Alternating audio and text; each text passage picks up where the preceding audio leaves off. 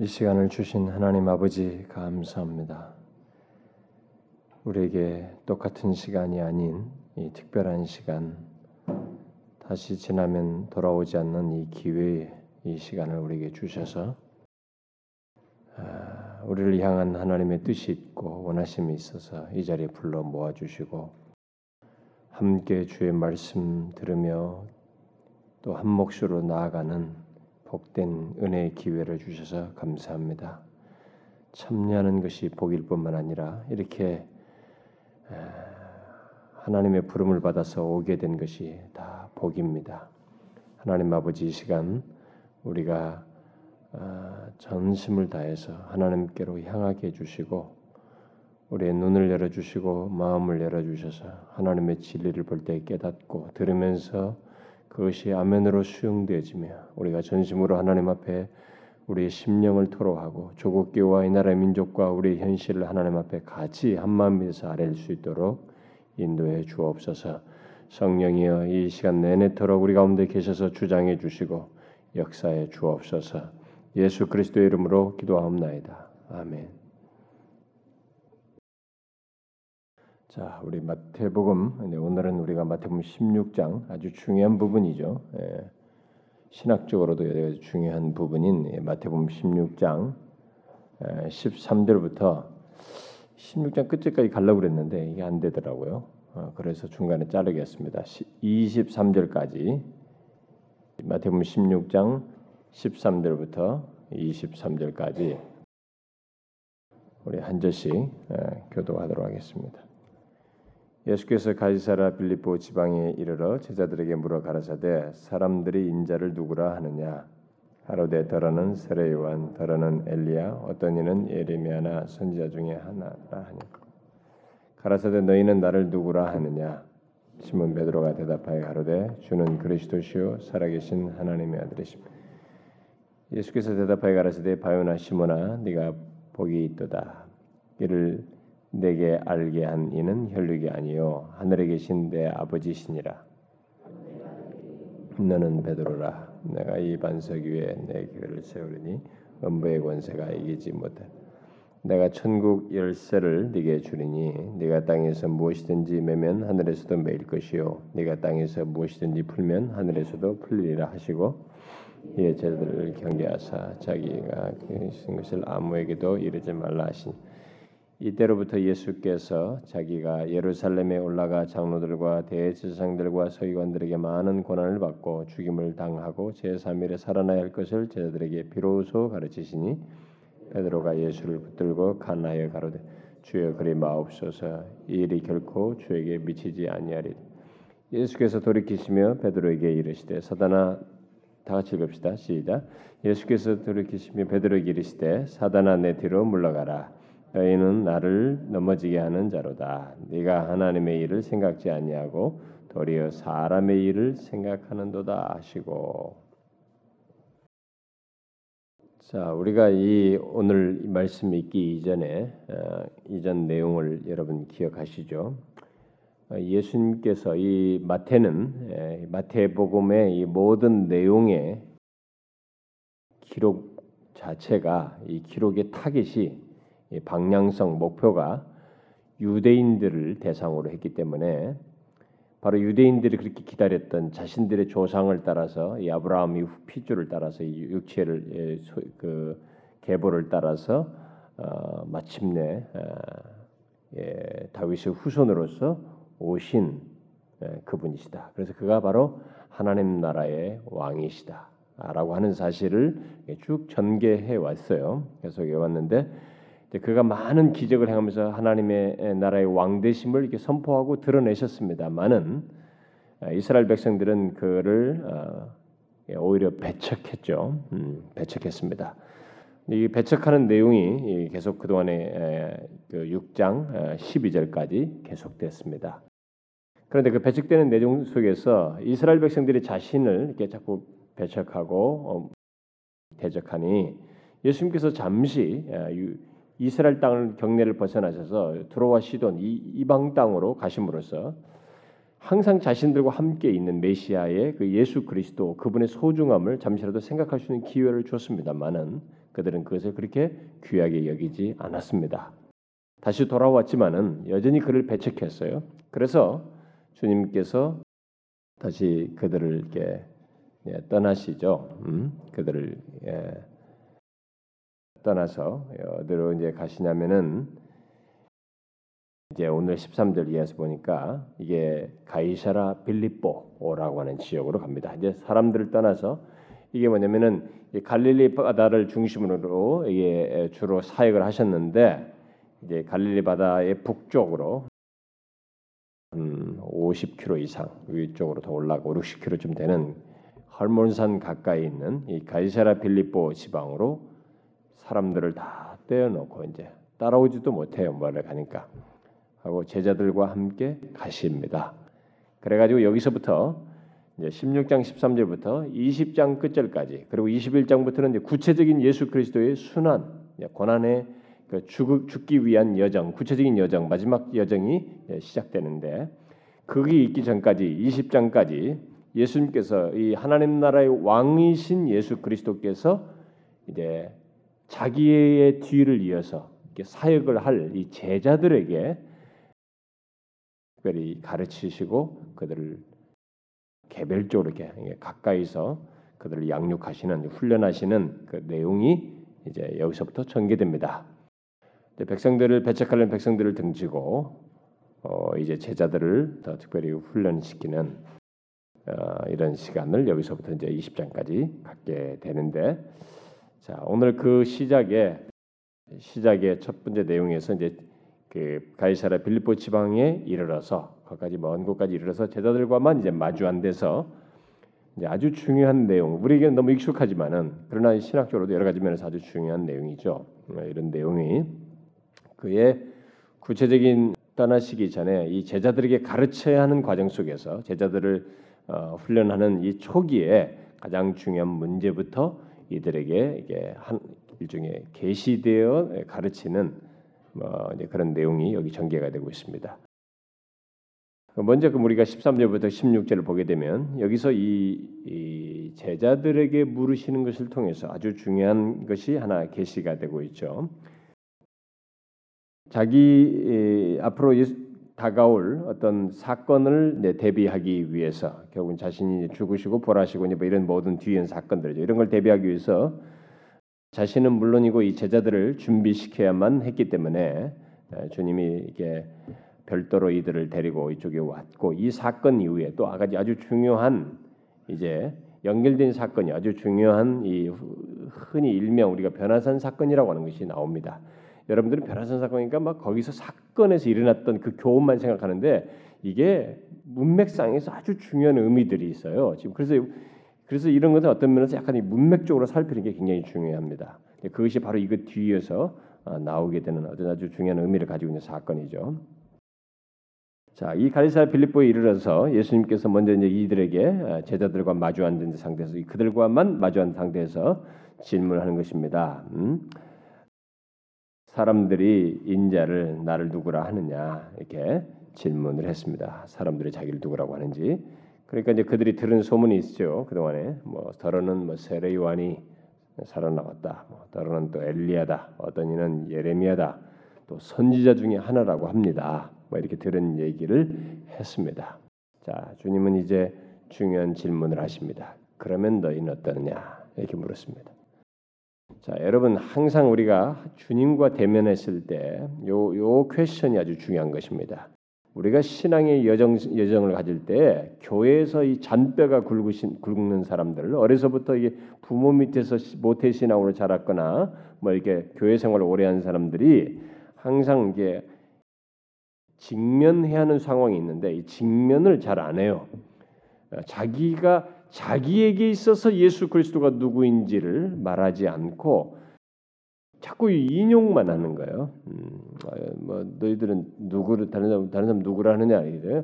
아, 예수님은 뭐 우리가 듣기로도 그렇고 그렇고 그렇고 이렇게 자꾸 인용만 하는 어떤 정보만 지식만 가지고 있는 아, 이것은 안 되는 것입니다. 그래서 주님은 중요한 것은 너희는 그럼 나는 누구라느냐 요겁니다.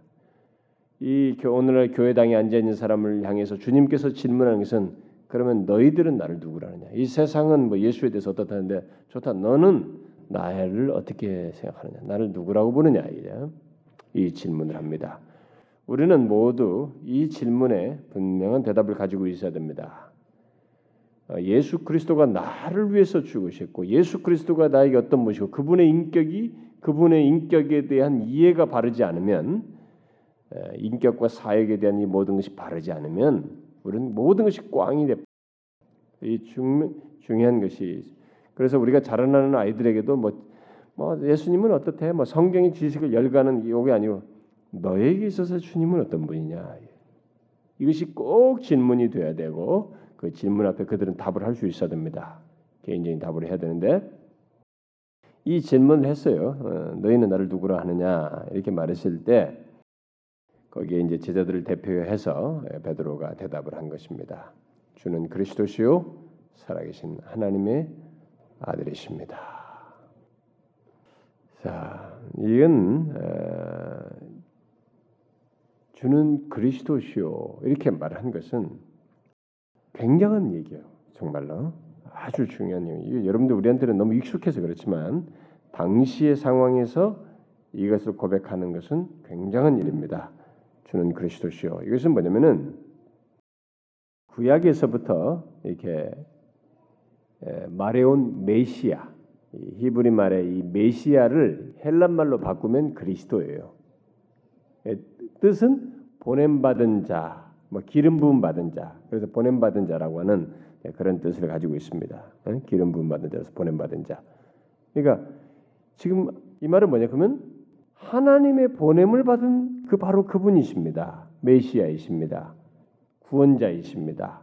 어? 살아계신 하나님의 아들로서 하나님의 보냄을 받은 바로 그분입니다. 이렇게 말을 한 것이에요. 이 살아계신 하나님의 아들로서의 예수님의 신성을 인정하고 특히 하나님 아버지께서 자신의 일을 하라고 보냄을 받은 바로 그 메시아. 그래서 그 백성들을 구원하기 위해서 보냄받은 바로 그분이십니다. 이렇게 말했다는 거죠. 이렇게 고백한 거예요. 이 내용은 의미는. 그러니 얼마나 이게 놀라운 얘기예요. 굉장한 고백을 한 것입니다. 저는 오늘날도요. 이때 당대는 옆 동네에서 태어난 분이거든. 혈육을 입었다. 자기 엄마가 누구고 이렇게 태어난 마리아가 있고 형제가 있는 그런 상황이란 말이에요. 그런데 이분을 이렇게 말을 했단 말이에요. 하나님의 아들이십니다. 그래서 하나님의 보냄을 받은 이것이 그리스도이십니다. 이렇게 말했다는 거죠. 그러니까 이것은 굉장한 얘기예요. 근데 오늘날도 사람들이 예수 그리스도를 이렇게 뭐 예수가 뭐 어떻고 어떻고 탁월하고 어쩌고 이렇게는 하더라도 예수 그리스도가 그리스도요 메시아요 이 세상의 구원자요 하나님의 아들로서 보냄을 받은 바로 우리의 구원자이십니다. 이렇게 믿지 않는 사람이 개인적으로 실제로 믿지 않는 사람이 많습니다. 교회 제가 옛날에 어느 집회 갔을 때 제가 이게 이제 설교를 하고 어 이제 그렇게 좀 직면할 수 있는 이 얘기가 설교 중에 아마 나왔던 것 같습니다.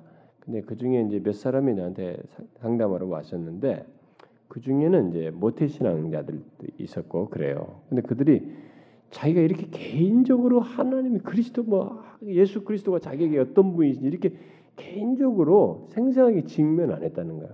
진지하게 이렇게 안 해봤다는 거예요. 근데 이제 그게 자기한테 와닿는데 너무 고민되고 힘들다. 어떻게 하면 좋겠냐 이게요. 그런 거 볼 때 이런 고백이 인용구로 이 지식으로 들은 것이 아니고 자기 자신의 생생한 믿음의 고백으로 나오는 것은 굉장히 중요한 것입니다. 오늘날 시대에도 성경을 통해서 지식으로 예수 그리스도를 아는 사람은 많지만 이렇게 정확하게 그분의 인격에 대한 정확한 이해를 가지고 고백하는 것, 그 믿음의 고백을 갖는 것은 이건 정말로 특별한 것이에요. 음, 특별한 것입니다. 그래서 이 베드로는 예, 결국 예수님의 인격에 대한 아주 정확한 고백을 한 셈이 되었습니다. 그래서 그는 예, 큰 축복을 예, 받을 자일 것이기 때문에 복이 있도다 이렇게 어, 네가 복이 있도다. 시몬아 네가 복이 있도다. 이렇게 어, 말씀을 하시죠. 그러면 그는 과연 이 사실을 제자들 어, 제자들 포함해서 다 모두가 이 사실을 어떻게 알았을까? 음? 어떻게 알았을까요? 그것은 그들 스스로 소유한 것이 아닙니다. 이들 스스로 이런 이런 이런 사실을 이런 이해와 믿음을 소유한 것이 아니죠. 여기 보니까 혈육이 아니다. 내게 알게 한 이는 혈육이 아니다. 혈육으로는 알 수가 없는 거예요. 정말로 혈육으로. 그러니까 내 부모님이 나한테 가르쳐 주고 내 형제가 가르쳐 주고 주변에 부모 누가 친구가 가르쳐 줘도 이 고백의 실체를 소유해서 하는 것은 혈육에 의해서가 아니에요. 그건 별도의 분이 계시다는 거예요. 뭐예요? 하늘에 계신 내 아버지냐. 너에게 알게 하니는 바로 내 하늘에 계신 내 아버지다.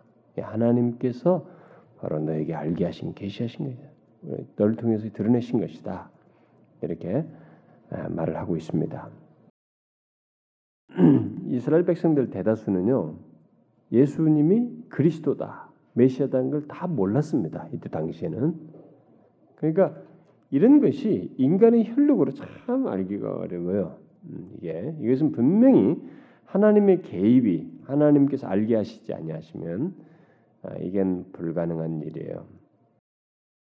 아, 그래서 이게 참 난감한 얘기입니다. 믿는 부모들이 믿는 자식들을 두고 아주 난감해하는 장면이 이거예요. 내가 믿으니 당연히 이놈이 나와 똑같이 예, 하나님을 예수 그리스도를 똑같은 믿음으로 좀 믿으면 좋겠는데 그렇지 않단 말입니다.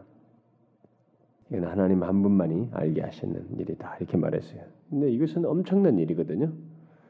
왜 왜 이게 엄청나냐?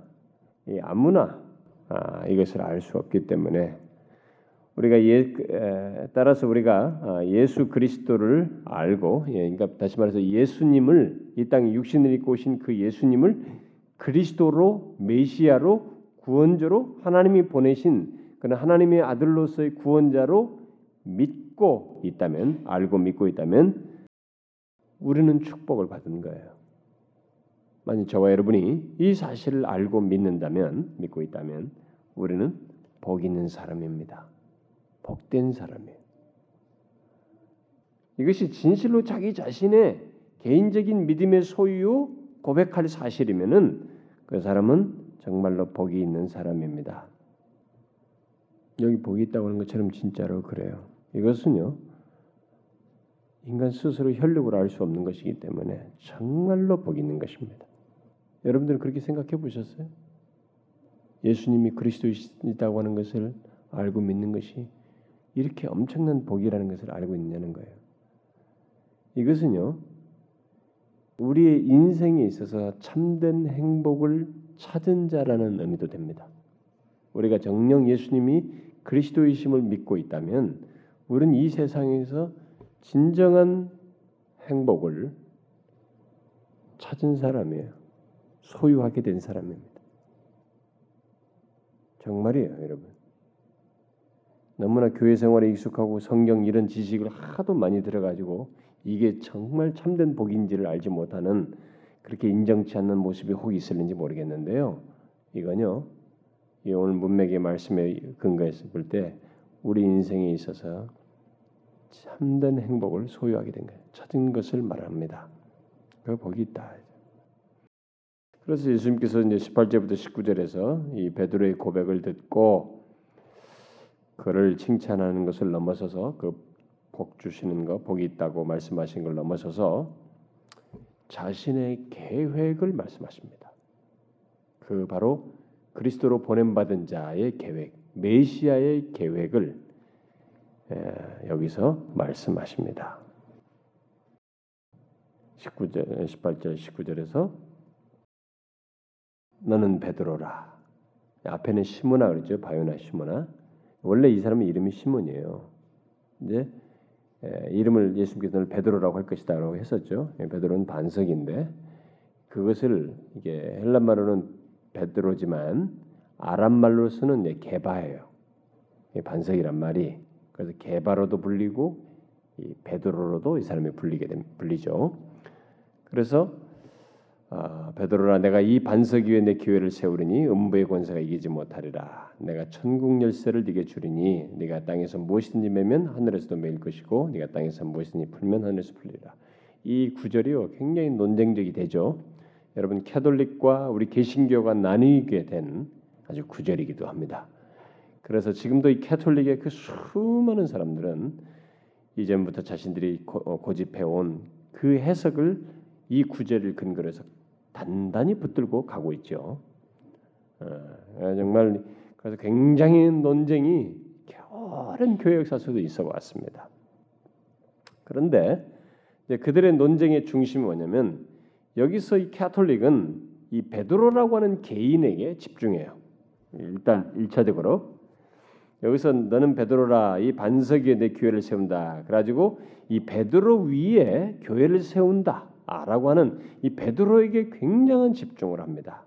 그런데 여기서 중요한 것은 예수님은 이제부터 자신의 이 메시아로서의 구체적인 계획과 그것을 제자들과 맞닥뜨려서 양육하시고 훈련시키면서 하시는 것이기 때문에 문맥상에서 지금 이 고백을 듣고 난 뒤에 말씀은 이건 하나님 아버지께서 하늘에 계신 아버지께서 말씀하신다고 하면서 덧붙이는 것이어서 이것은 어떤 개인에게 베드로 개인에게 지금 집중하려는 게 아니고 메시아의 계획 그것을 지금 말씀하시는 거예요.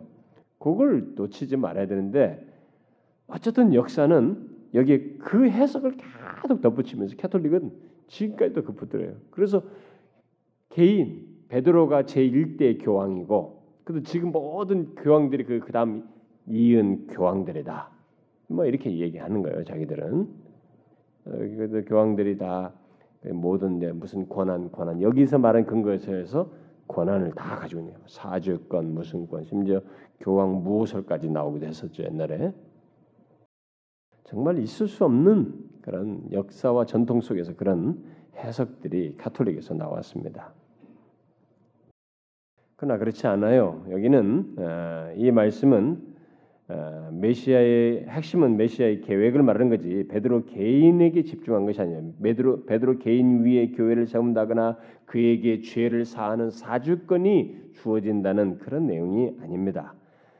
바로 아버지로부터 보냄받은 그리스도, 바로 메시아께서 이 제자들을 보내어서 이제부터 내가 너희들을 보내어서 자신의 교회를 세울 것이라고 하는 이 엄청난 메시아의 계획을 선언하시고 있는 것입니다.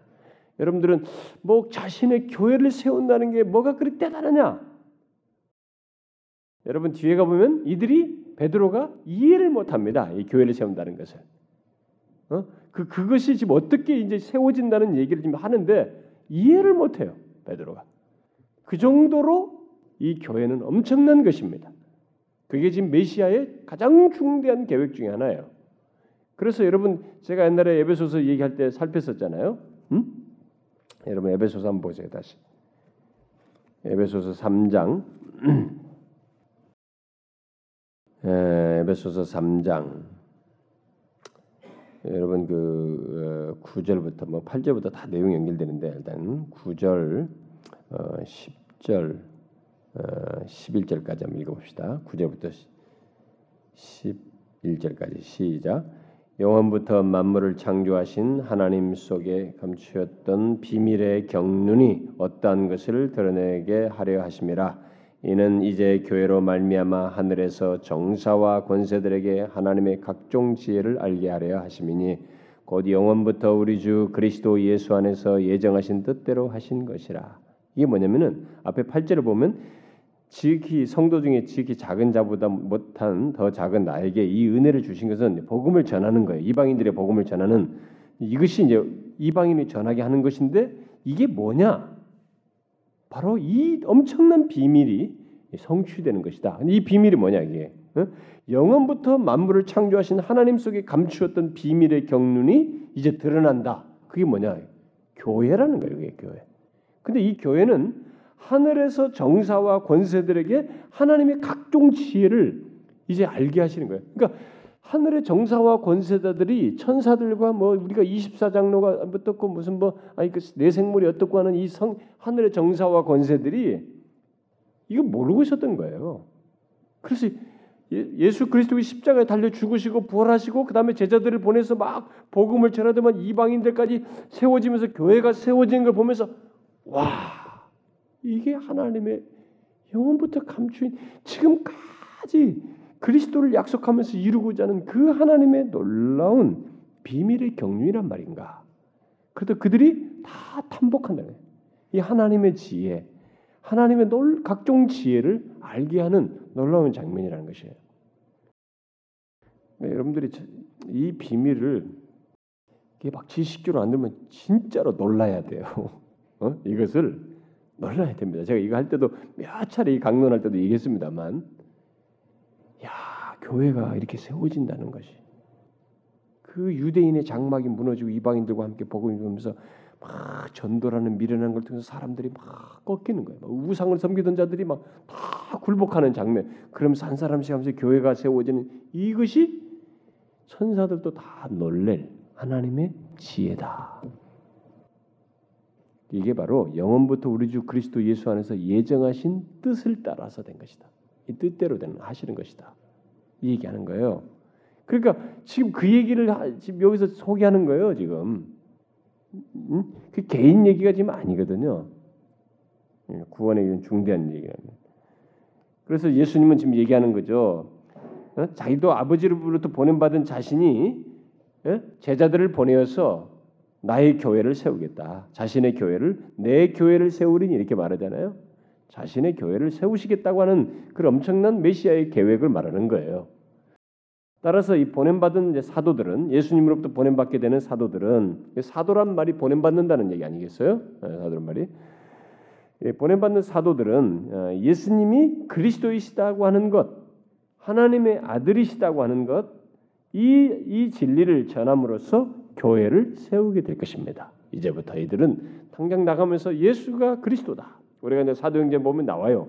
예수가 바로 그리스도다. 이게 베드로가 탁 증거를 하죠. 그가 바로 그리스도다. 이렇게 얘기합니다. 사도행전 2장에 보면 탁 나와 있어요. 이렇게 이것을 전함으로써 교회가 세워지게 될 것을 말씀하시고 있는 거예요. 그러나 그것은 아직 미래의 일이에요. 그래서 여기서 보니까 뭐라 그래요?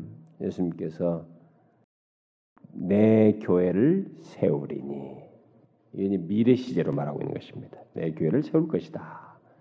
여기서는 아직 미래 시제인데 곧 그 계획을 실행하기 위해서 예수님은 이스라엘 백성들을 위한 그의 계획을 먼저 마쳐야 할 것이 있다는 거예요. 그것을 이제 뒤에 얘기하는 겁니다. 이 교회 내 교회를 세우는데 그것에 앞서서 먼저 어, 자기가 해야 할 것이 있다. 이스라엘 백성들 안에서 그의 백성들을 위해서 자기가 해야 할 일이 있다. 처리 마쳐야 할 계획이 있다. 그 얘기인데 그 계획이 뭐냐? 그 계획은 음부의 권세가 이기지 못하는 것. 뒤에 이제 21절 이하에서 다 상세히 나옵니다만 다시 음부의 권세가 그것을 이기지 못하게 된다. 음? 그러니까 이 계획은 음부의 권세도 이기지 못할 계획이라는 것입니다. 자신에게서뿐만 아니라 사도들에게 그리고 그 뒤를 잇는 모든 사람들 그리스도인들에게 이 계획이 성취되는 과정에서 음부의 권세도 이기지 못하는 특별히 당사자인 특별히 예수님에게 있어서 예수님을 이 교회를 세우는 데 있어서 음부의 권세가 이기지 못하는 것이다. 그럼 음부의 권세는 뭐야? 뭐냐 이거요? 유대인들에게 이것을 이 얘기를 듣는 제자들에게는 아무런 문제가 없어요. 이 말이 무슨 말인지 다 아는 것입니다.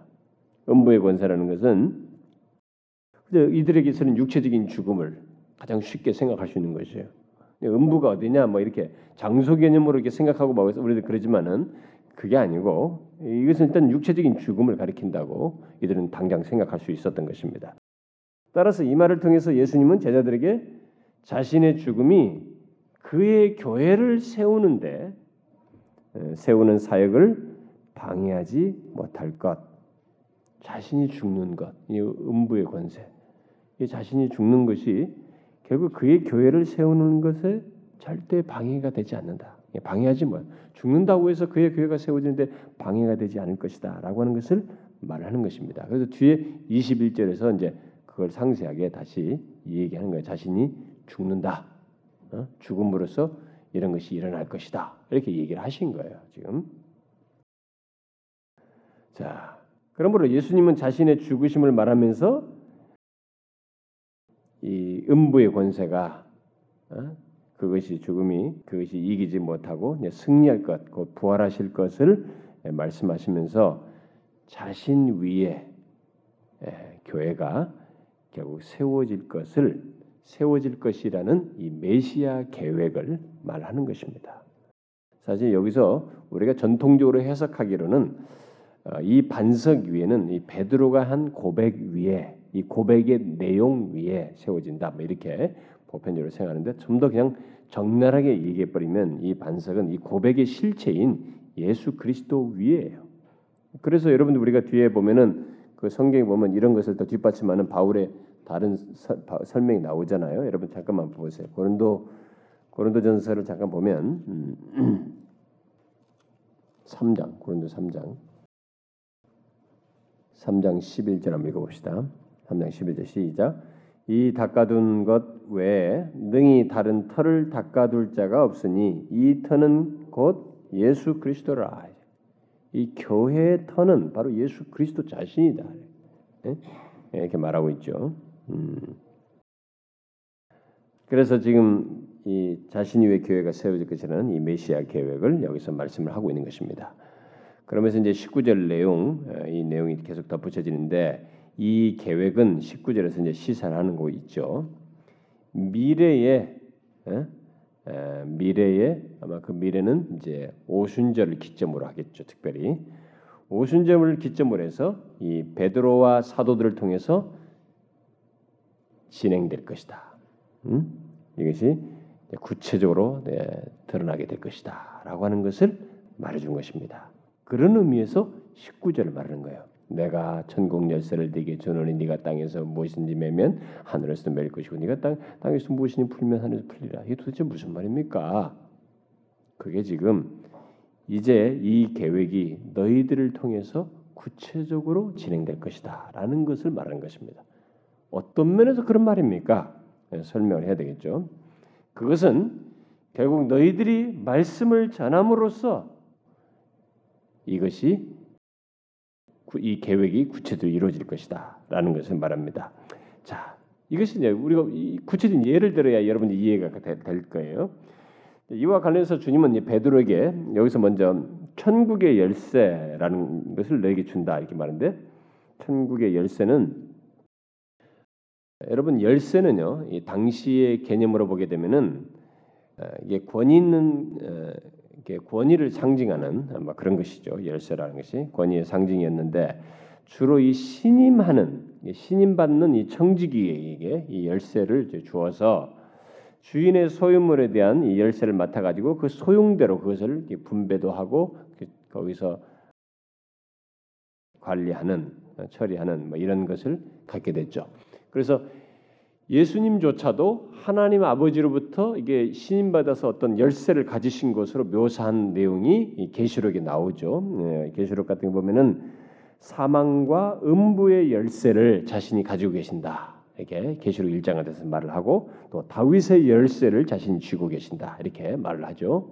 바로 그런 것을 얘기합니다. 누구의 특별한 신임을 가지고 그 권위의 상징으로서 가지게 되는 것을 말하는데 바로 그 얘기를 하는 거예요. 바로 그런 열쇠를 베드로가 소유할 것이다라고 말하는 것입니다. 그래서 사람들을 메고 풀 것이다. 네가 이 천국 열쇠를 쥐고 이런 열쇠를 쥐고 내가 신임하는 응? 어, 이 열쇠를 쥐고 사람들을 매고 풀 것이다라고 말해요. 뭐요? 뭐 어떤 사람을 매고 푼다는 것입니까? 이것은 특별히 베드로에게 먼저 얘기를 한것볼때 베드로에게 말한 거 보면 이 베드로가 이 매고 푸는 말씀을 통해서 매고 푸는 첫 스타트를 베드로가 열거든요. 유대인과 이방인들이 모두 처음으로 구원의 문을 열어 그들이 들어가게 되는 말씀을 증거함으로써 이방인과 유대인들이 이 베드로의 말씀 증거에 의해서 천국 문을 여는 예? 들어가게 하는 여기에 사용되는 메고 푸는 일에 첫 번 타자로 베드로가 등장하는 것이 네, 바로 그런 내용이라고 보면 됩니다. 실제로 베드로가 여러분 그 그런 장면을 우리가 볼 수 있잖아요. 예, 우리가 이것은 봐야 돼요, 여러분. 사도행전 봐요. 사도행전 2장을 봅시다. 여러분 사도행전에 이제 바로 요순절에 일어나고 나서 보세요. 막뭐배쭉 보니까 많이 왔죠 사람들이 예, 예루살렘에 굉장히 많이 왔습니다. 우리가 각 사람의 방, 곳에 방언을 듣게 된게 어찌미냐? 우리는 바데인이고 메데인이고 엘라멘이고 또 메소보다 메소보다미아 뭐 유대와 가바도기아 본도 아시아 부르기아 변별에서 왔지 아이굽에서 오지 않았는가? 그런데 우리 각자 방언으로 이렇게 다먼 데서 왔어요. 근데 여기에는 섞여 있습니다. 유대인들과 뿐만 아니라 물론 이제 유대인들이 주로 예수를 지켰지만 나중에는 이제 베드로가 아, 이방인인 이 고넬료도 문을 열어요. 그에게 진짜 그의 말씀을 증거를 통해서 그런 얘기를 하죠. 이런 장면을 이제 보게 되는데 특별히 여기 첫 스타트를 보게 되면 14절에 이 베드로가 쫙 설교를 합니다. 말씀을 증거해요. 네? 예, 말씀을 증거하는데 여기서 이게 말씀을 다 증거하니 사람들이 다 듣죠. 예, 듣는데 여러분 제일 뒤에 가 보면은 36절에 뭐 이제 막 다 그리스도 예수님이 그리스도이시다라는 걸 다 얘기하다가 끝 부분에 가서 제일 뭐냐면 그런즉 이스라엘 온 집이 정령할지니 너희가 십자가에 못 박은 이 예수를 육체를 입고 오신 바로 그분이요. 이 예수를 하나님이 주와 뭐가 되셨다요? 그리스도가 되게 하셨네요. 바로 그분이 그리스도다. 이렇게 그대로 얘기한 거예요. 네가 지금 말한 그것을 하게 될때 예, 한, 한다고 그랬는데 이걸 들으니까 사람들이 어떻게 돼요? 찔려가지고 난리였어요. 응? 회개하면서 각 예수 이름으로 세를 받고 난리하죠. 이게 뭡니까? 열려지는 것입니다. 천국 열쇠. 이 말씀을 통해서 지금 열고 있는 거죠. 응? 그러니까 이 그 이 메고 푸는 특권을 이게 베드로의 생애 중에서 특별히 이 오순절 이 복음 전도할 때 구원의 믿음으로 반응하는 자들을 향해서 이 죄가 사함 받는다고 하는 사함 받았다고 하는 선언하는 이 장면에서 이 뒤에 보면은 너희들에게 회개하고 그러면 성령의 선물 받으리라. 어? 이 약속을 이렇게 하고 이렇게 막 선언하는 데서 바로 드러나고 있죠. 음? 그렇죠? 아, 여기서 지금 이 말씀이 그대로 이 메고 푸는 특권이 그대로 잘 드러나고 있습니다. 사도행전 2장에서. 그리고 나중에 그리고요. 이런 특권이 뭐 이게 베드로 개인에게 무슨 뭐 사제권을 줬다는 게 아니고 말씀을 네가 전할 때 어? 바로 예수가 메시아다 그리스도라고 말씀을 전할 때 이게 바로 메르고 푸는 특권을 발휘하는 것이어서 그때 사람들이 사죄함을 얻게 되는 이런 그래서 너희들이 그들이 진심으로 믿음으로 반응하는 가운데서 죄악이 사함 받았다는 사실을 네가 그들에게 말할 수 있는 그런 특권을 갖게 된다라고 얘기하는 거예요. 그러니까 이것은요 구약 시대 보면은 구약의 예를 들면은 구약 시대 사람들은 문둥병이 걸렸거나 이렇게 됐을 때 격리됐잖아요. 그러면 이들이 다 그것이 나았다 이게 뭔가 격리됐던 병이 다 나았다. 그러면 제사장에게 보여죠. 제사장이 다 나았다. 이제는 들어와도 된다. 이 사람이 이 권소 들어왔다. 이렇게 선언하는 것과 같은 똑같은 행동이에요. 결국 매고 푸는 권, 특권은 바로 제사장이 구약에서 했던 그 특권의 연장선상에서 보면 됩니다. 바로 이게 말씀이에요. 음? 대연하는 것입니다. 말씀을 통해서 그 일을 하는 거죠. 여러분들 이거 어려, 어려운가요? 지금 이해, 이해가 안 되나요? 다 이해가 되죠? 어려워요? 이해가 되죠? 예. 이 메고 푸는 권세가 뭔지 그러니까 이게 지금 카톨릭하고 우리하고 완전히 다른 거예요. 완전히 나뉜 것입니다. 그래서 나중에 이제 고넬료 가정에 가서도 이 특권을 그대로 행사하는 것입니다. 베드로가 이방인이잖아요. 이방인에 가지고 여기에 임하였다. 여기 사지함을 한다. 회개하는 자에게 사지함을 선언하죠. 성령이 임하는 걸 보면서 그리고 그걸 나중에도 얘기하지 않습니까? 예, 그리고 이런 권한을 베드로가 첫 스타트가 된 거예요. 베드로만 고유하게 갖는 건 아닙니다. 베드로가 여기에 첫 스타트를 갖는 거예요. 음? 여러분 영어 성경 누가 가지고 있어요? 영어 성경 여러분 중에 지금 가지고 있는 사람 있어요? 아예 없어요? 거기 열쇠 봐봐 천국 열쇠 할 때 단수의 복수예요. 복수죠. 음.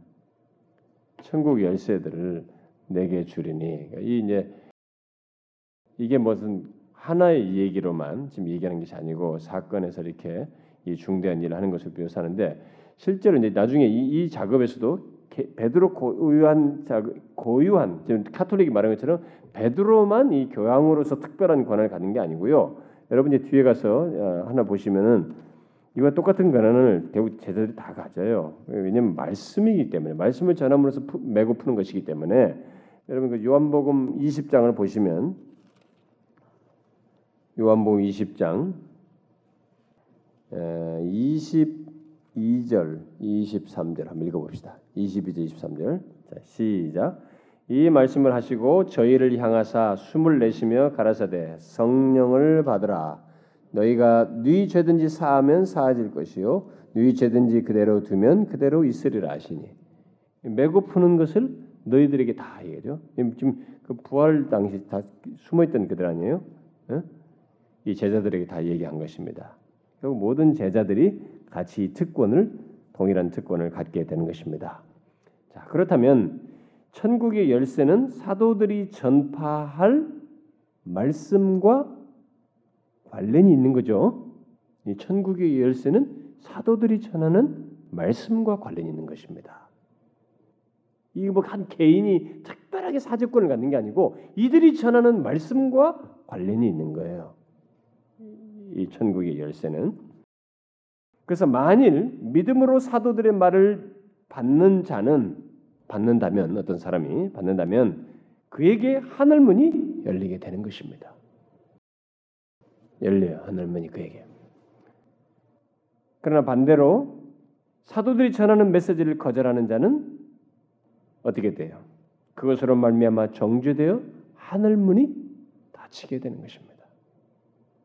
메고 풀리는 일이 바로 이 말씀을 통해서 있게 되는 것입니다. 얼마나 놀라운 사실입니까?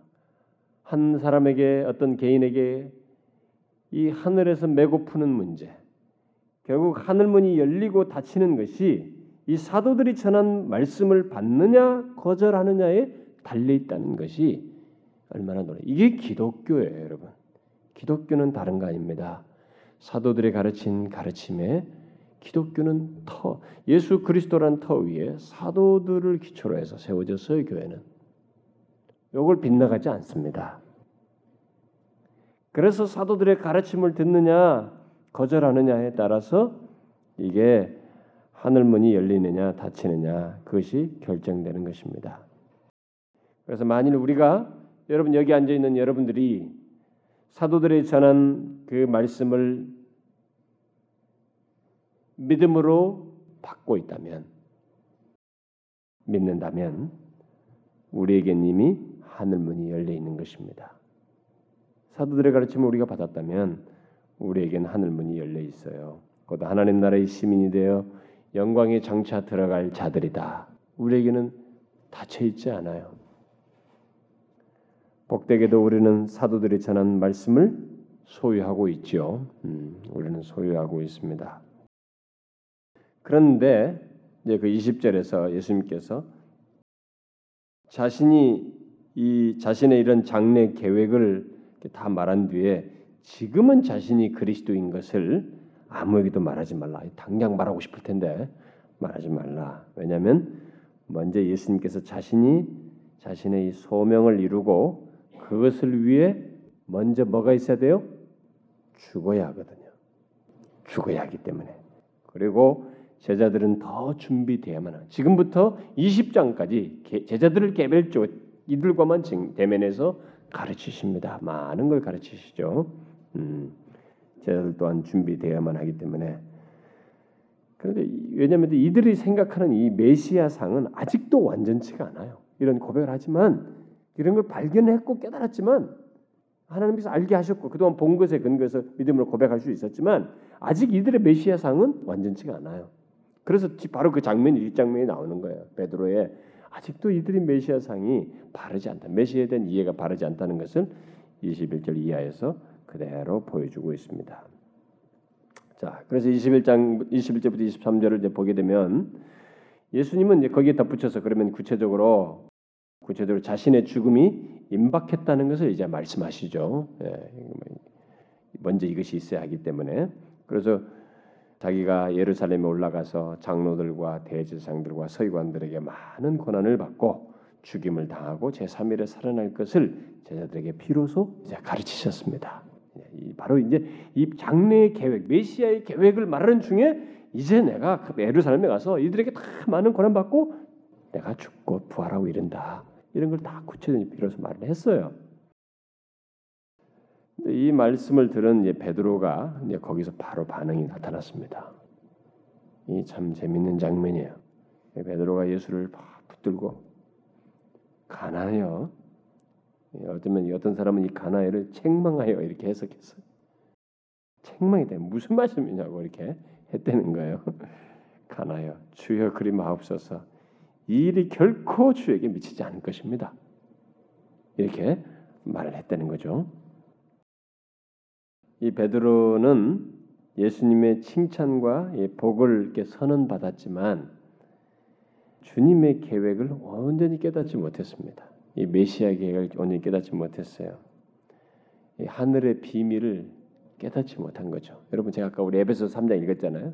이게 천사들도 놀랄 계획이거든요. 아직 실체를 못 보고 있고 그래서 아직 모르는 거예요. 이 메시아의 계획을. 그러니까 깨닫지 못하니까 이런 식으로 반응했고 또 너무 사람의 일만 생각한 거예요. 사람의 차원에서만 생각했습니다. 예수님이 메시아이신 것은 깨달았지만 그를 통해서 이루어질 나타나게 될 설립될 세워질 교회는 알지 못했어요. 여기 아주 중요한 것입니다. 여러분 어느 날도요 예수 믿는 사람들이 예수님에 대해서는 아는데 예수님에 의해서 세워진 교회는 잘 몰라요. 이게 아주 웃기는 얘기입니다. 제가 그래서 우리 교회에서 옛날에 교회론을 일찍부터 설교를 했습니다. 왜 갑자기 교회에 대해서 이렇게 설교를 많이 하느냐 여러분들 생각했을 거예요. 저는요 나름대로 분별을 가지고 한 것입니다. 신학적 이해를 가지고 한 거예요. 우리가 예수 그리스도를 알게 될 때는 예수 그리스도를 교회와 분리시키는 게 아니에요, 여러분. 예수님에 대해서는 아는데 교회에 대해서는 빵점이야. 이해가 없어가지고 교회 알기를 우습게 알아. 어? 그리스도의 몸으로서의 이 모든 기능과 자신의 위치와 섬김과 봉사 이런 것들을 꽝으로 알면 안 된다는 것이에요. 교회를 알아야 됩니다. 그리고 교회는 사람의 차원에서 볼 게 아니고 그리스도의 차원에서 그 교회를 봐야 된다는 것을 우리가 여기서 보게 돼요. 이 베드로는 그걸 못 봤습니다. 그래서 이렇게 말리던 거예요. 그래서 베드로 생각에 예수님이 메시아이시면서 어떻게 추앙을 받아야 할 그렇게 영광을 받아야 할 그 대상들인 이 제사, 제사장이며 무슨 뭐 장로들이며 이 서기관들에게 고난을 받는단 말인가? 이게 도대체 납득이 안 된다는 거예요. 자기 입장에서는. 그래서 그의 말은 이렇게 말을 하니까 그의 말은 곧바로 예수님의 책망을 유발시키죠. 왜요? 지금 베드로는 사단의 역할을 하고 있거든요. 사단의 역할을 하고 있는 거예요, 지금. 그는 정말로 어, 예수님께서 어, 공생이 시작할 때에 사단이 시험했던 것을 그대로 하고 있습니다. 예, 사단이 그랬잖아요. 네가 나에게 절하면 이런 거 다 모든 걸 영광을 다 주고 이런 거 필요 없게 하겠다. 이게 뭐예요? 고난 받고 죽고 이런 거 필요 없도록 다 해주겠다. 예수님 뭐라고 그랬어요? 이 말 그대로 했습니다. 사단아 물러가라. 똑같은 말 했어요. 거기서. 세 번째 세 가지 시험을 했죠. 광야의 첫 공생의 사이 시작할 때 세 번 세 가지 시험인데 그 세 번째 시험이 바로 그 아니었어요? 바로 그 얘기했어요. 그러니까 지금 이집 베드로가 똑같이 지금 사단으로부터 들린 그 유혹의 목소리 이전에 들었던 목소리를 그대로 대변하고 있는 것입니다. 그래서 예수님은 베드로를 도구 삼아서 사용하고 있는 이 사단을 직접 불렀던 것입니다. 사단아, 이게 부른 거예요. 물러가라. 휘파게 사단아 이렇게 예, 한 거죠. 헬란 말이에요. 그래서 베드로는 주님을 예, 죽음으로부터 보호하고자 했지만은 죽음이야말로 예수님의 예, 오신 목적 중의 하나예요. 주된 사역이었죠. 어, 자기 오신 주된 이유였습니다. 그래서 사단이 그래서 기를 쓰고 어, 말리려고 한 것이 바로 이거예요. 응? 예수님의 죽으심. 이걸 어떻게 막아볼라? 근데 사단은 영리하지 못합니다. 이 부분에서 의에 대해서는 영리하지 못해요. 선에 대해서는 영리하지 못합니다. 의가 이루어지는 데는 한계를 가지고 있어요. 그런 영리하지 그 부분에서. 어쨌든 이 예수님의 칭찬을 들은 이 베드로는 이 사단의 꾀임이 맞아서 예수님을 미혹하는 이 장면 여기서 참 안타까운 장면 그렇게 앞에서 놀라운 고백을 하고 복이 있다는 말을 들은 사람이 이렇게 하는 것을 보게 될 때 우리는 여기서 좀 교훈을 얻게 됩니다. 음? 예수님의 이 참된 제자라 할지라도 예수님의 참된 제자들 속에서도 이런 영적인 무지와 마귀의 도구로서 쓰임 받는 일이 있을 수 있다는 것을 보게 됩니다. 이건 우리가 잘 생각해야 돼요. 한때 칭찬을 듣고 성숙해 보이고 또 신실하다고 하는 사람이라 할지라도 영적인 무지가 있을 수 있는 거예요. 잠시 사람의 일로 생각하고 사람의 차원에서 생각하고 자기 중심적으로 생각하는 인간적인 측면에 자꾸 휩쓸리게 되면 우리는 여기서 넘어질 수 있어요. 아무리 과거에 뭐 탁월하고 했어도 넘어질 수 있습니다. 그래서 저는 가끔 뭐 그런 사람들 보거든요 교회에서 요. 뭐다 정상적으로 괜찮은데 어느 날은 이 사람 뭐 좋았던 사람이에요. 뭐 영적 상도 좋고 막 태도도 좋고 관계도 좋았는데 어느 날은 어디서 무슨 얘기를 들었는지 뭐 그런 것에 인정, 예, 자신의 인정과 감정에 막 소용돌이 쳐가지고 분별을 상실하고 막 흥분하고 난래요. 객관성도 가지고 있는 것도 아니야 지금. 객관적으로 파악한 것도 아니에요. 혼자 흥분하고 난래요. 그런 게 다 뭡니까 여러분? 그 성숙했던 것, 신실했던 것이 왜 한순간에 그런 될수 있냐 말이에요. 그런 게 다 뭡니까, 여러분? 미안하지만 그게 예, 사단의 예, 놀림 당하고 있는 거예요. 자꾸 인간적인 차원에서 생각하는 것입니다. 영적인 것을 분별하면 뭐죠? 교회적인 것, 예? 교회적인 그리스도의 몸에 대한 것을 생각지 않고 너무 개인적이고 인간적이고 자기 인정 차원에서 생각하는 것이에요. 그래서 이런 부분이 생길 수 있는 것입니다. 영적인 무지 음? 이런 것이 있을 수 있어요. 여러분 우리는 사단의 도구가 될 수 있습니다. 아무리 탁월하고 성숙해도 얼마든지 사단의 도구가 될 수 있어요. 사람들은 자신이 사단의 도구가 될 수 있다는 것에 대해서 자꾸 인정하지 않으려고 합니다. 그리고 교회에서 오래된 사람일수록 그리고 직분자들일수록 목사, 장로, 권사 뭐 이런 사람들일수록 자꾸 이런 것을 인정을 안 하려고 그래요. 여러분 절대 그러면 안 됩니다. 우리 제가 우리 교회에서 수요일 날 이 영적인 싸움에 대해서 정말 장황하게 설명을 하고 있습니다만은 여러분 그렇지 않아요. 우린 인정해야 돼요. 정말로 깨 있지 않으면 진리로 무장해 있지 않으면 아무리 과거에 굉장한 체험을 하고 탁월했던 사람이랄지라도 우리는 사단의 도구가 될 수 있습니다. 특히 그런데 그런 상태에 있을 때 만약 누군가가 어, 예수님께 직접 말씀하신 것처럼 이게 정말 사단에게 도구가 된다. 그러면 사단의 시험에 들어. 당신 지금 사단의 도구로 사는 것이야. 이렇게 말하면 막 굉장히 예민해요. 굉장히 불쾌하게 생각합니다. 어? 아, 난리를 쳐요. 뭐 난리 칠 거 없어요, 여러분. 이 그렇게 사랑하는 제자 여기서 이렇게 귀한 말을 한 이 고백을 한 제자랄지라도 예수님은 여기서 얘기하는 것입니다. 사단아, 내 뒤로 물러가라. 그래서 여러분 우리는 철저하게 하나님 중심적이어야 됩니다. 어떤 생각과 판단과 분별할 때 우리에게 자꾸 어, 넘어질 수 있는데요. 우리의 항상 중심이 철저하게 하나님 중심적이하고 그리스도의 몸 중심적이 그리스도 중심적이어야 되고 십자가 중심적이어야 됩니다. 자기 중심적이고 인간적이고 너무 인정에 이끌리고 영광의 중심, 영광 중심적이고 자꾸 영광만을 구하는 일종의 영광의 신학을 가진 그런 태도일 때는 거기에는 항상 사단의 그림자가 있어요, 여러분. 아셔야 합니다. 어, 사랑이. 그래서 이 교회 안에서 이제 좀 우리가 약한 사람들 뭐냐면은 너무 하나님 중심적인 것을 어려워해요.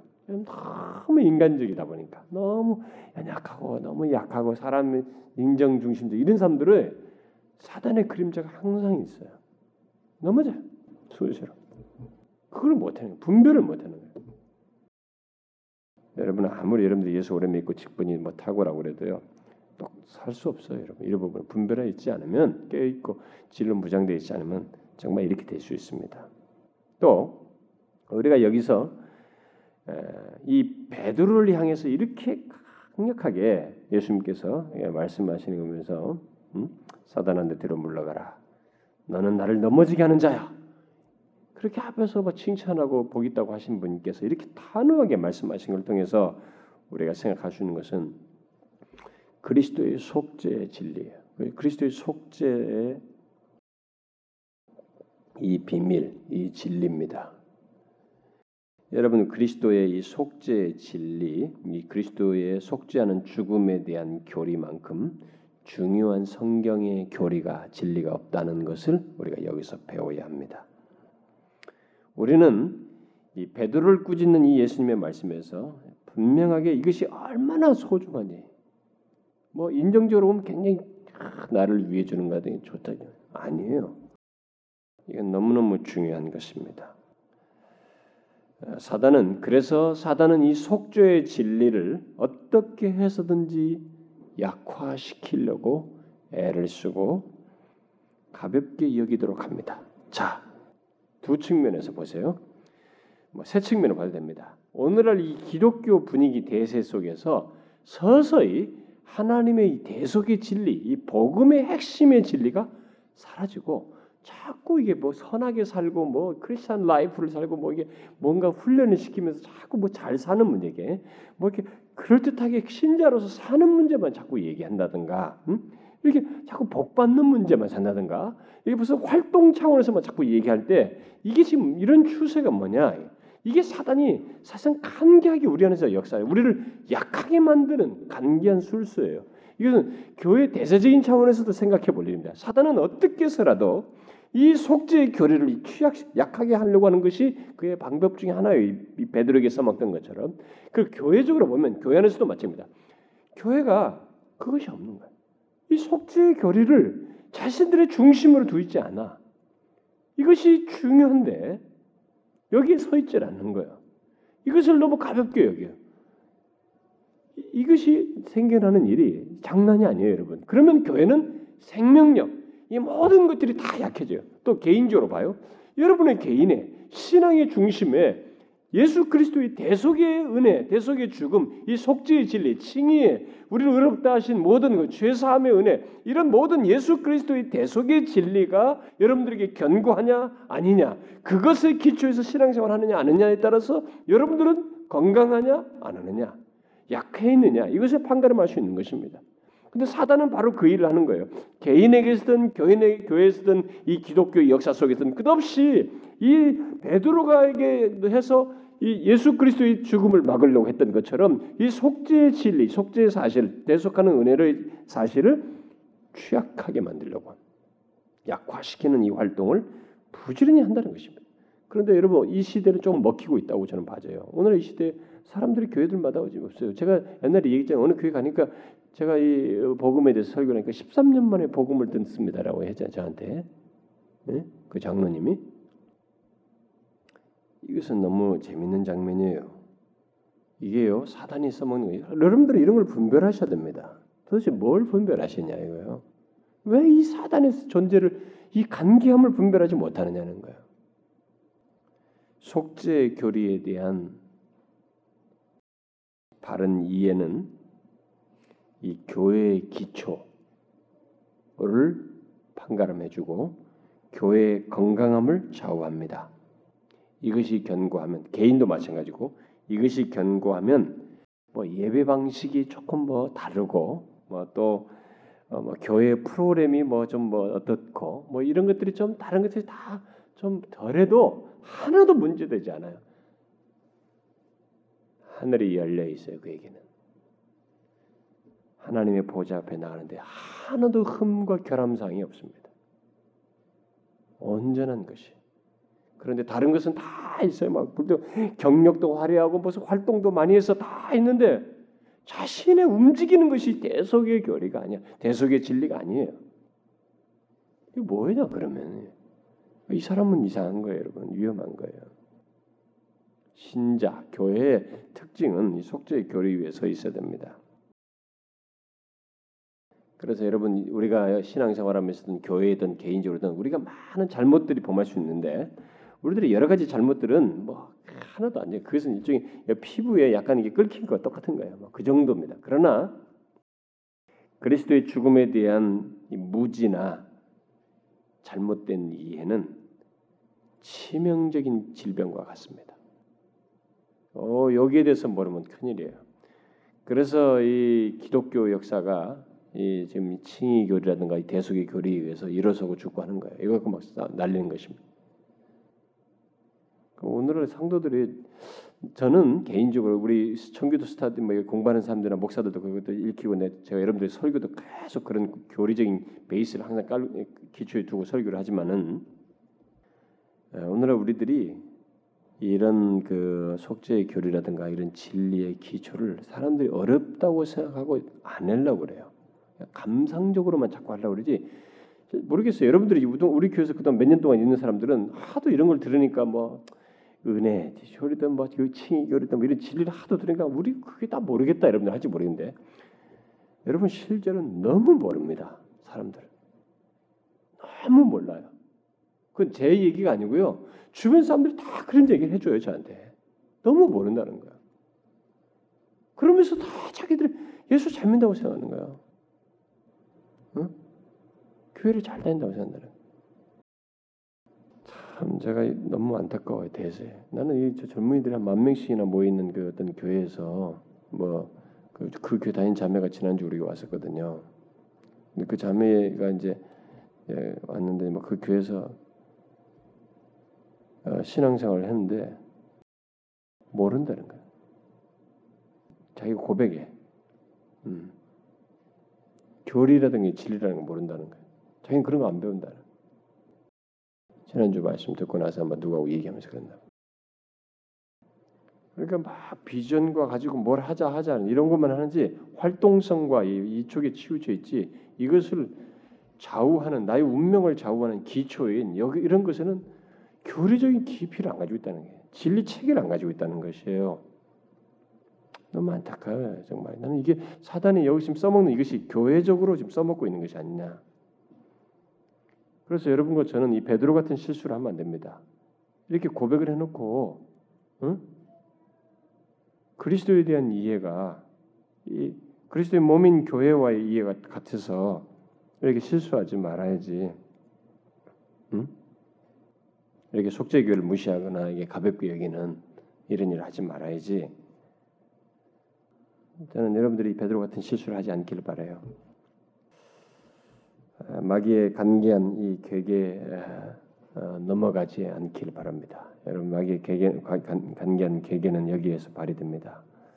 그래서 여러분들이 더욱 그리스도의 속죄, 대속의 은혜를 알고자 해야 되고 그것의 부유함 속에서 살고자 해야 됩니다. 부유함 속에 거하고자 해야 돼. 그래서 제가 여러분들에게 얘기하는 거예요. 여러분들이 교회 좀 다니시고 하나님의 말씀을 뭐 체계적으로 좀 배우고 뭐 설교를 일주일에 뭐 오전 주일 오전 오후 수요일날 듣고 뭐 이렇게 몇 번 듣는 것 때문에 여러분들이 아, 맨날 설교 들으니까 뭐다알거다 아는 것 같고 어뭐 맨날 그 얘기 갖고 뭐 이렇게 하는 것 같고 여러분들이 대수롭게 여기지 않고 이럴지 모르겠는데 여러분 정말 교만하지 마세요. 중요한 것은 우리들은 이 그리스도의 대속의 진리 안에서 부요함을 많이 내가 경험하면서 사는 것. 그 부유함을 누리는 것이 남아 있어요. 그것은 저도 저조차도 제가 지금 그렇게 칭의 교리 같은 거 수도 없이 말한 사람임에도 저는 그거에 대해서 아직도 하고 싶은 내용이 너무 많고요. 여전히 그것이 더 이해 깊이와 함께 누리할 것이 많아서 설레임이 좀 남아 있습니다. 그러니 제발 여러분들 교만하지 마시라고요. 뭐 예배 몇번 드리고 성경 공부 좀 하고 설교 좀 듣는다고 여러분들이 뭘 한다고 얘기하는 거예요? 아니에요, 여러분. 우리가 죽을 때까지도 이 대속의 은혜에 견고 있어서 더 부유함을 알고 누리려고 해야 됩니다. 기회가 한 번에 더 주어지면 더 주어진 만큼 더 알고자 해야 돼요. 제발 그러셔요, 여러분. 그 게으르지 마시라고요. 하나님의 진리를 아는데 알고자 하는 데 있어서 게으르지 마시라고요. 그래서 저는 우리 여러분들이 중간에라도 이런 것에 뭐 모르겠어요. 어떤 어떤 이유로든지 진리를 이렇게 자꾸 들으면서도 머릿속에서만 멈추지 이 속죄의 부유함을 못 누리는 일이 있을까봐 저는 염려해요. 그게 다 사단의 속임수예요, 여러분. 그가 여러분들 안에서 역사하고 있기 때문에 그런 것입니다. 그걸 분별하여 물리치고 대적하고 부유함을 누릴 수 있도록 하셔야 됩니다. 아시겠어요? 기도합시다. 하나님 아버지 감사합니다. 우리 사랑하는 지체들과 함께 아버지 앞에 나와 말씀 듣고 같이 기도하는데요. 주님 저희들이 주의 말씀에 비추일 때마다 너무 부족을 발견하게 됩니다. 그래서 하나님께 더 의지할 수밖에 없고 그 구속의 은혜를 힘입어 하나님께 우리 자신을 그저 의탁하고 싶을 뿐입니다. 주님이 우리를 불쌍히 여겨 주시고 더욱 주의 이 대속의 은혜 부유함을 알고 그 안에 거하는 저희들이 되게 하여 주시옵소서. 잠시라도 교만하거나 이 그 마귀의 괴계를 간파하지 못하고 넘어지는 어리석은 자들 되지 않게 하여 주시옵소서. 우리에게 있어서 예수 그리스도는 사도들이 가르침 바대로 정령 이 땅에 육신을 입으신 바로 그분이 우리의 구원자요 메시아이신 것을 믿습니다. 그 견고한 믿음 위에 끝까지 서는 저희들 되게 하여 주옵소서. 하나님의 이 시간 함께 구한 기도를 주님 들으시옵소서. 하나님여 이 나라의 민족과 조국 교회와 우리 몸된 교회의 모든 상황들과 필요를 같이 아뢰었습니다. 하나님의 이런 우리의 간구를 들으시고 주님의 뜻을 조국 교회 안에서 이 나라 안에서 우리 교회 안에서 우리 개인의 삶 속에서 이루어 주시옵소서. 여기 모인 각 사람의 지체들을 돌아보시옵소서. 저들의 삶에는 하나님의 어려움들과 곤고함들이 있습니다. 하나님의 이런 필요들과 문제들이 있습니다. 가정마다 기도하면서 자식 문제로 인해서 하나님의 사업 문제로 하나님의 이런 여러 가지 장래 문제로 자신들의 간구하며 어려움을 겪는 문제들이 있습니다. 또 영적인으로 하나님의 자신들의 상태가 곤고해서 간구하는 기도 제목이 있습니다. 주님 이런 간구를 들으시고 저들을 어루 만지셔서 회복시켜 주시기 없어서 하나님의 은혜로 우리 기도를 들으셔서 다각적으로 우리를 다루시며 인도하시는 하나님을 경험케 하여 주옵소서. 주님 여기 모인 모든 지체들에게 어떤 식으로든 우리가 믿는 하나님으로 인하여 산다고 하는 것, 우리 주님으로 말미암아 소생되고 위를 얻으며 힘을 얻는다는 것을 날마다 경험케 하여 주옵소서. 간절히 구하고 우리 주 예수 그리스도의 이름으로 기도하옵나이다. 아멘.